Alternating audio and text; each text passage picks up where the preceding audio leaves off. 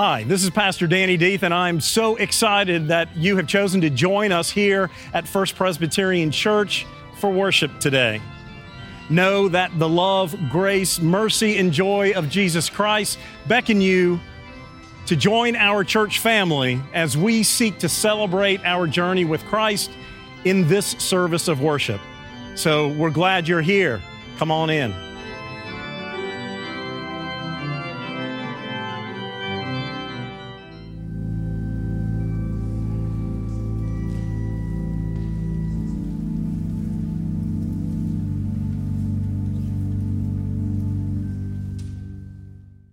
First lesson uh, comes to us this morning from the book of Isaiah, chapter 60, verses 1 through 6, which should be located uh, about page 690 in the New Testament uh, uh, in your Bibles.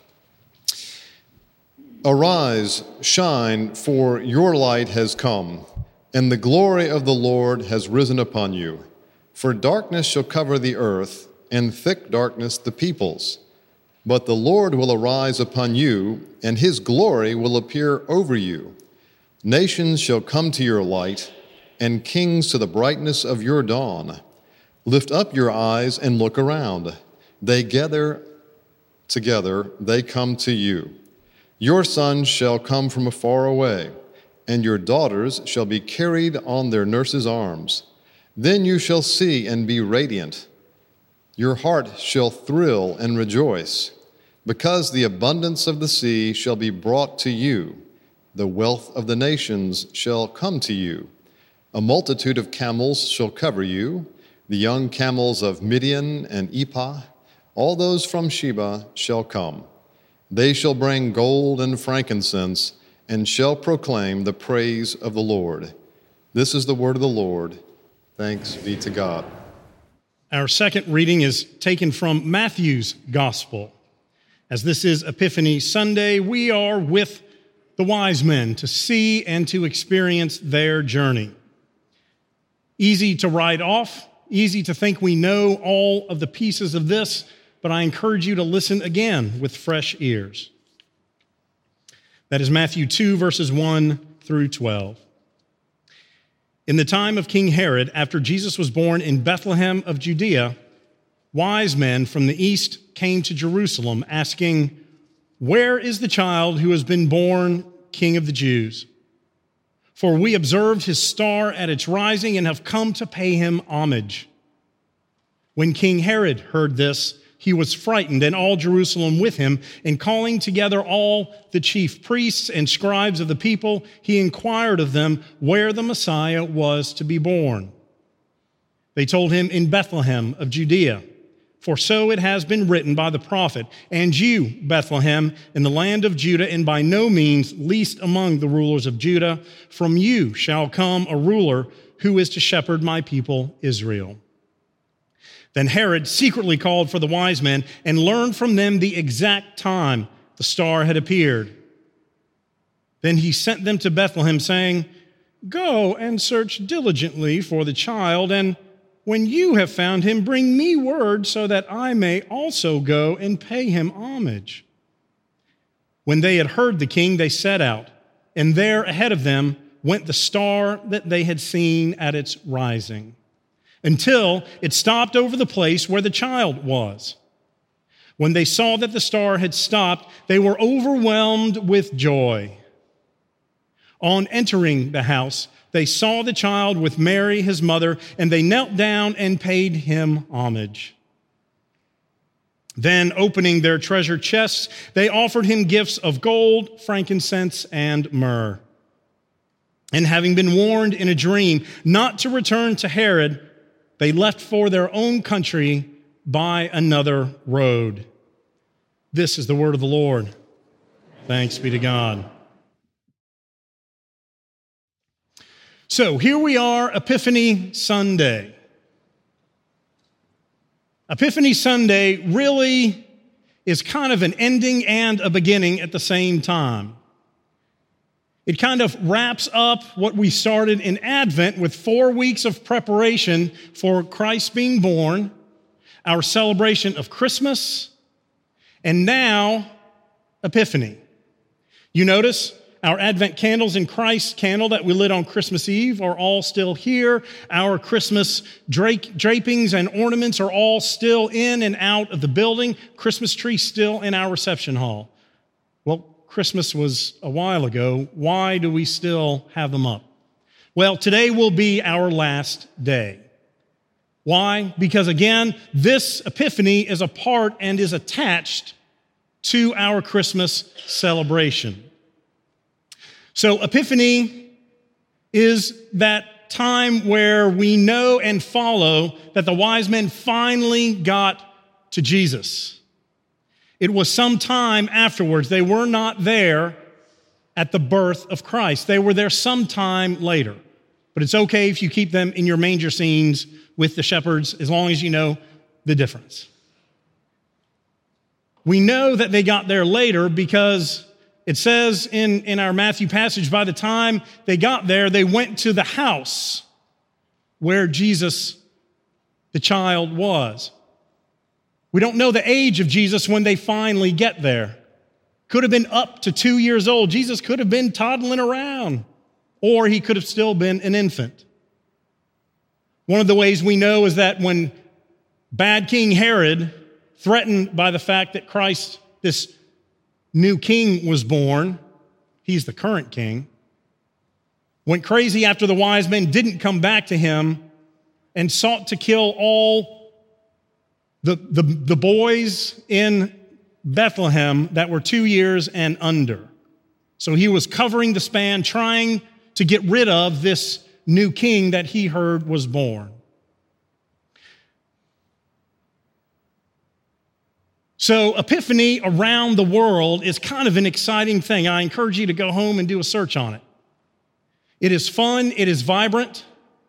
Many churches around the world celebrate in different and focused ways. For example, in Spain, they have colorful and vibrant parades to mark the journey of the Magi finally getting there.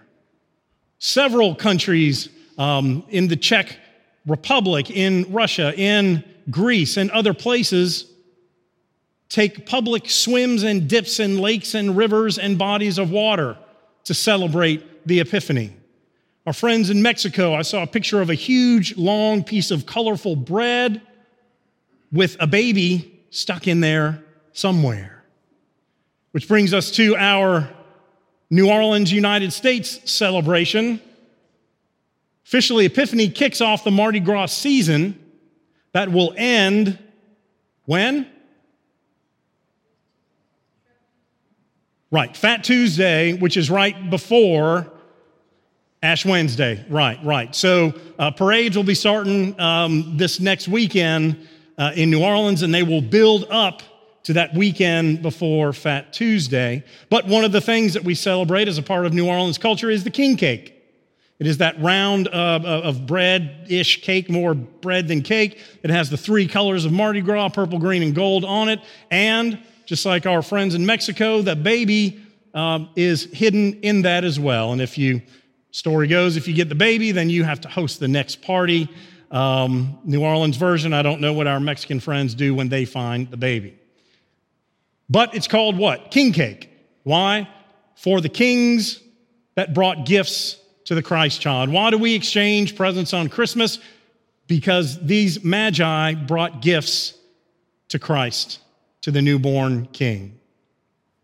Now, there are 12 days, and so December 25th, 12 days from that, is January 6th, which is technically tomorrow. Today is the 5th, but this is the closest Sunday, closest to Epiphany.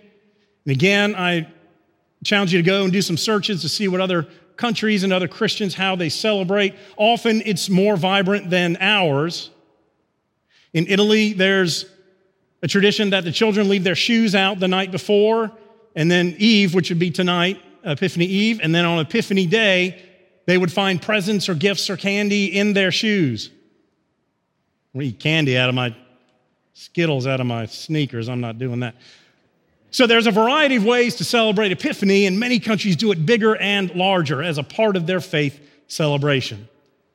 So December 25th is always Christ's birthday as we celebrate. January 6th is always Epiphany, 12 days apart.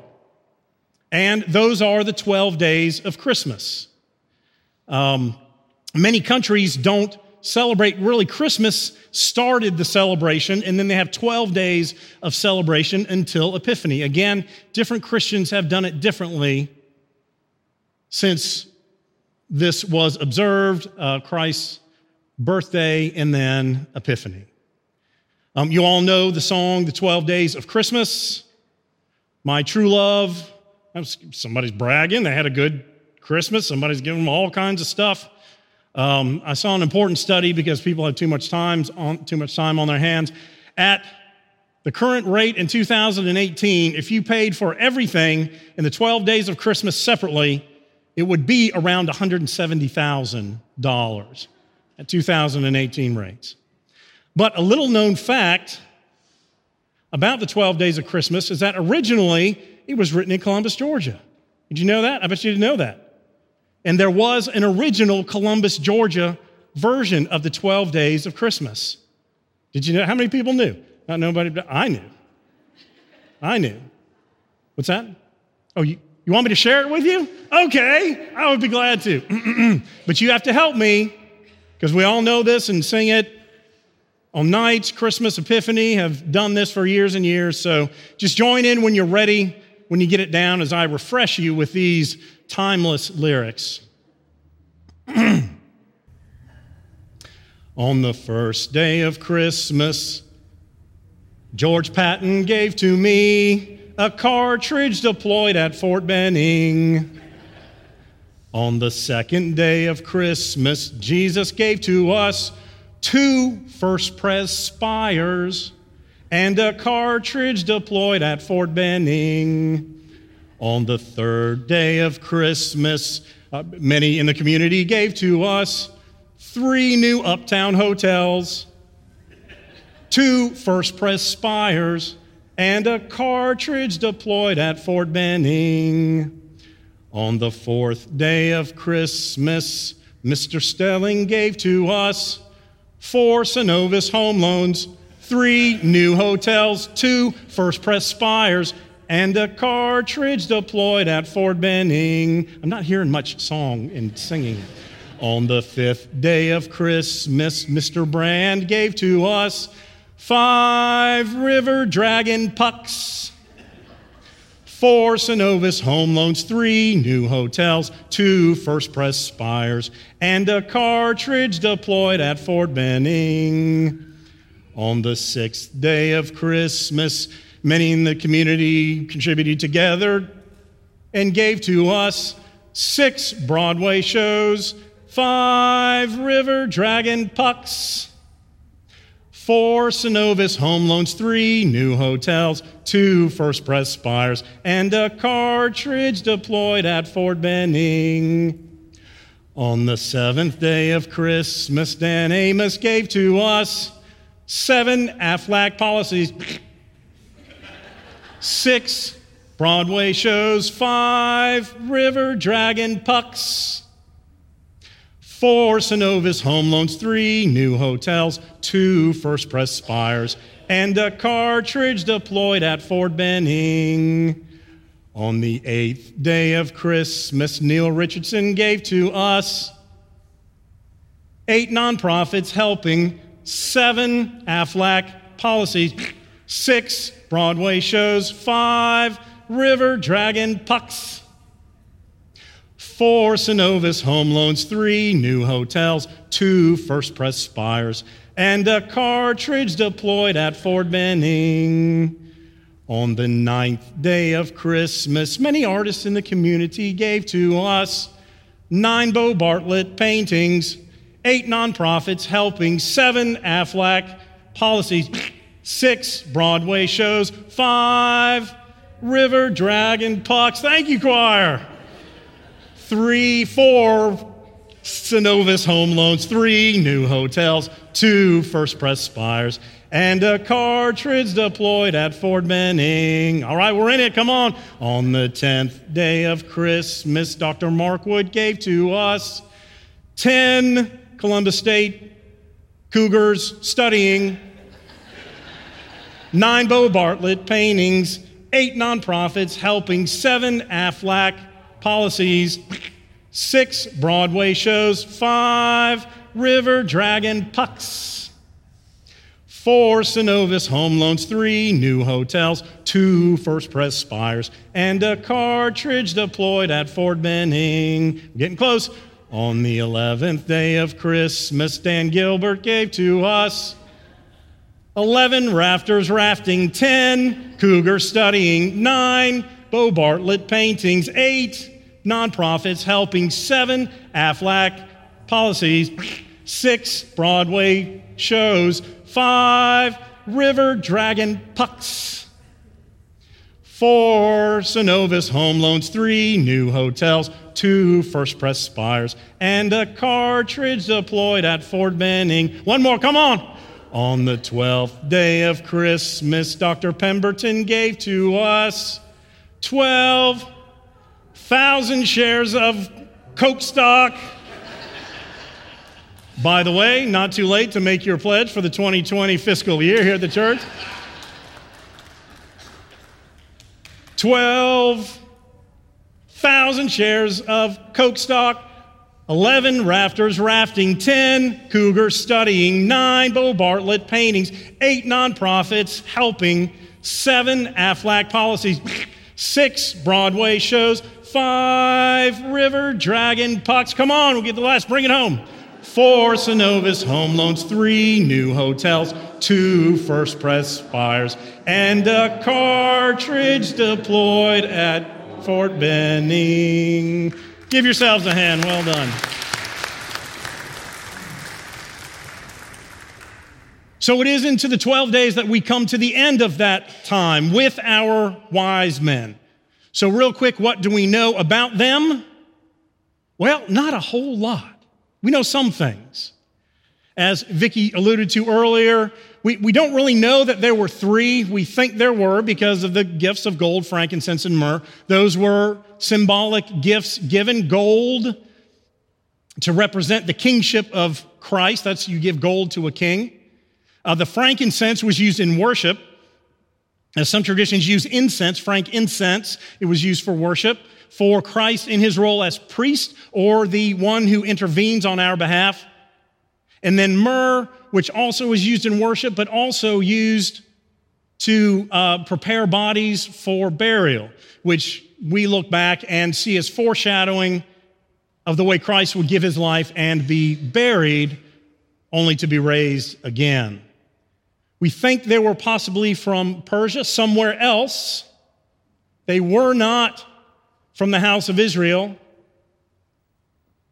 We think they were into astrology or astronomy. They would have been philosophers. It's very possible that they were solid academics in a variety of disciplines. They could have been magicians. What? The word magi comes from the word magus, which means magic. They could have been seen as sorcerers or magicians, possibly of the Zoroastrian faith, which preceded Old Testament Hebrew theology and our Jewish monotheistic God, thought to have been a thousand to two thousand years prior. So these folks were complete and utter outsiders. As a matter of fact, the Bible in Leviticus and other places tells us to stay away from these kinds of folks.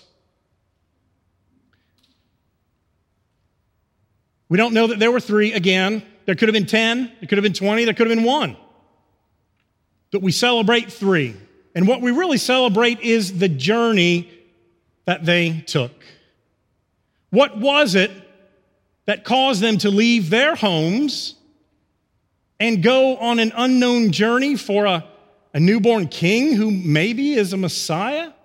What in the world? They're, they're not even of that faith. So, what was it?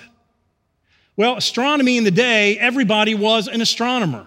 Why? Because everybody could look up and everybody could see when things were different. If there was a comet streaking across the sky, that was some divine interaction. There was a meteor shower that would have been given divine understanding. Eclipses, supernovas, stars exploding and being very bright for a, a, a, number of days or weeks, and then receding. All of that would have been seen as divine interaction from whatever God you worshiped and practiced. And so they saw something that caused them to believe that something was going on that they needed to go and be a part of. They saw this star. And what about it? Could it have been a comet? Could it have been that supernova? Could it have been planets aligning for a short amount of time? Well, sure. Could have been any of those things. But would that star have led them and then stopped over the house where Jesus was? Anything's possible. This is God we are talking about.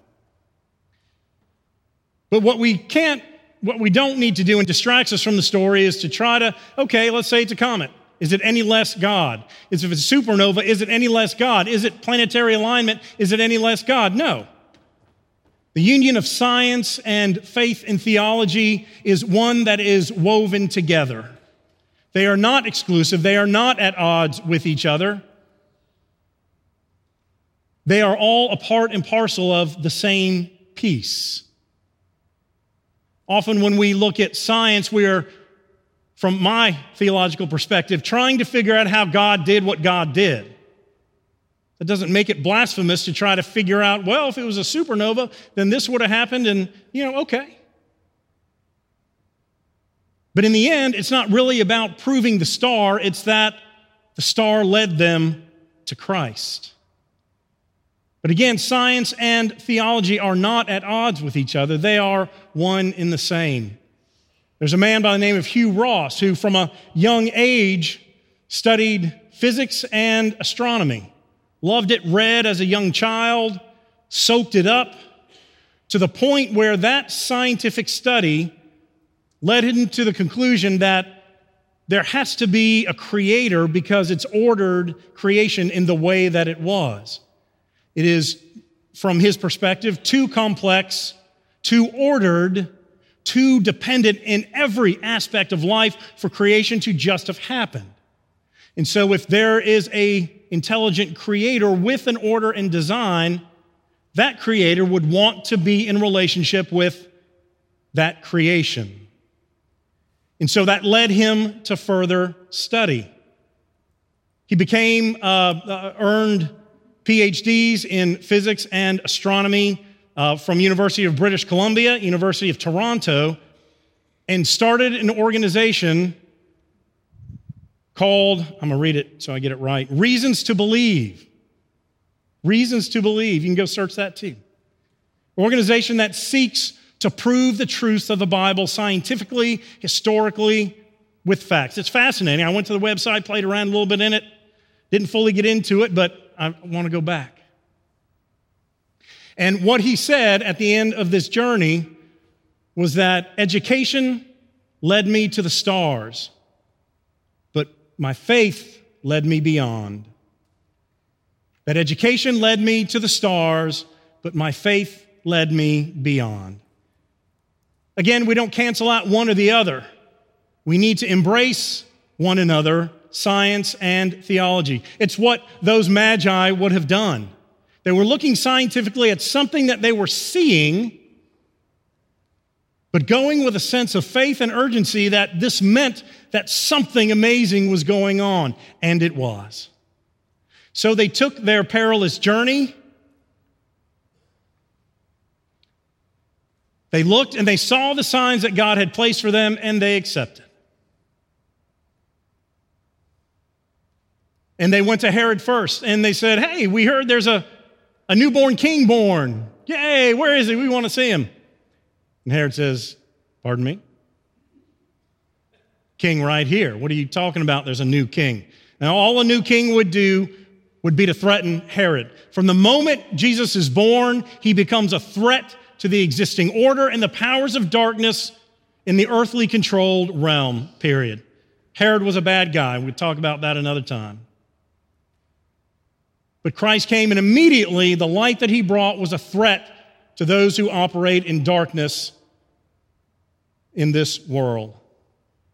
So Herod says, Oh, yeah, yeah, great. Uh, I don't know where he is, but why don't you go and you see him? And if you find him, let me know because I want to come worship him too. And so they say, Okay, and they move on, and the star continues to lead them. Then they get to the house. Were they at a house when Jesus was born? Maybe the stable or the animal pen was off outside of the house. Maybe they were a different place. We don't, we don't know that. But they finally get there, and the first thing they do is pay him homage. A weird word, homage. It's just another word for worship. They knelt and they worshiped him, and then they gave him gifts. We've just come through Christmas. We know some of the weird dynamics that can come with the negative side of gift giving.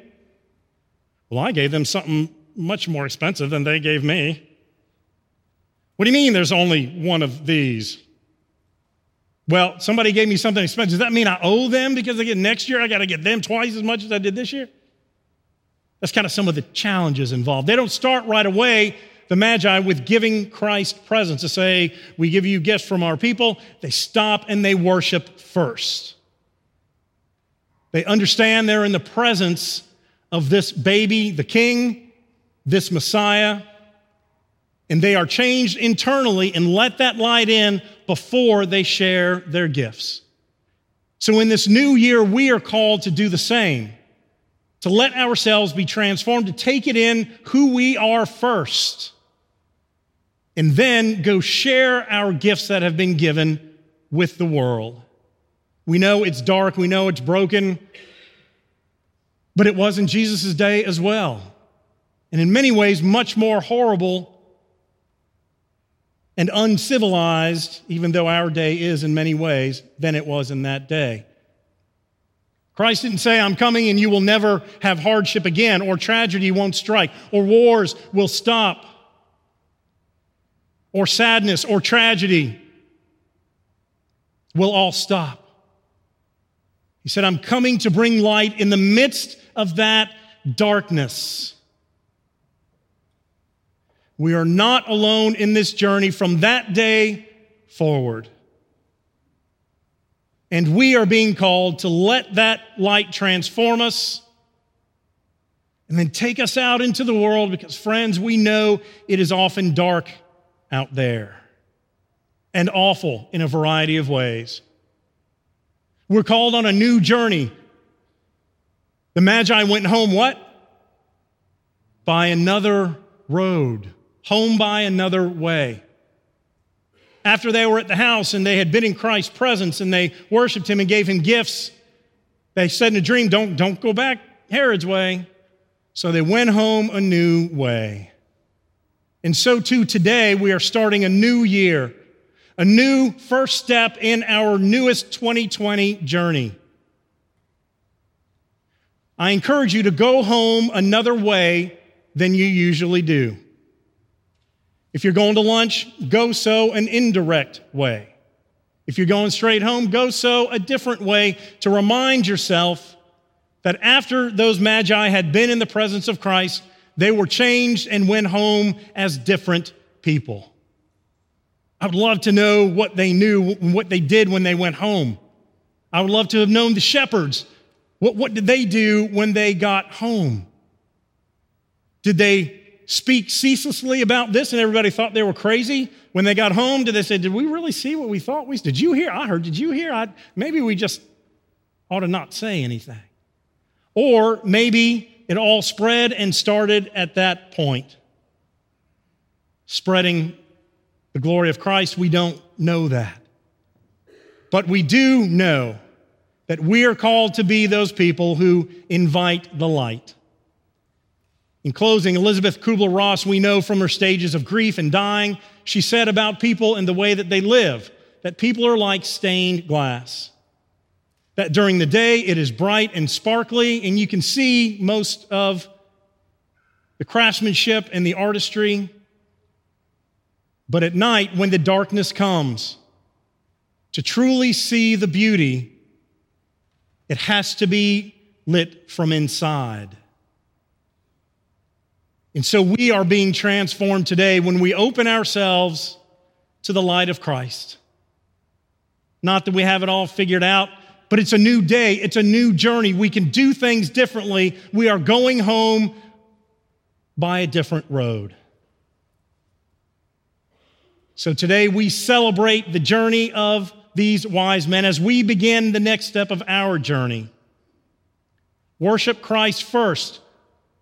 Let him in first. So then you can go out and share your gifts. See the signs that God has put out to you, like God did for those first magi, and respond to those gifts. And know that we are all leaving here different than when we came in. We are filled with hope, overwhelmed with joy, as were the magi. Hallelujah. Amen.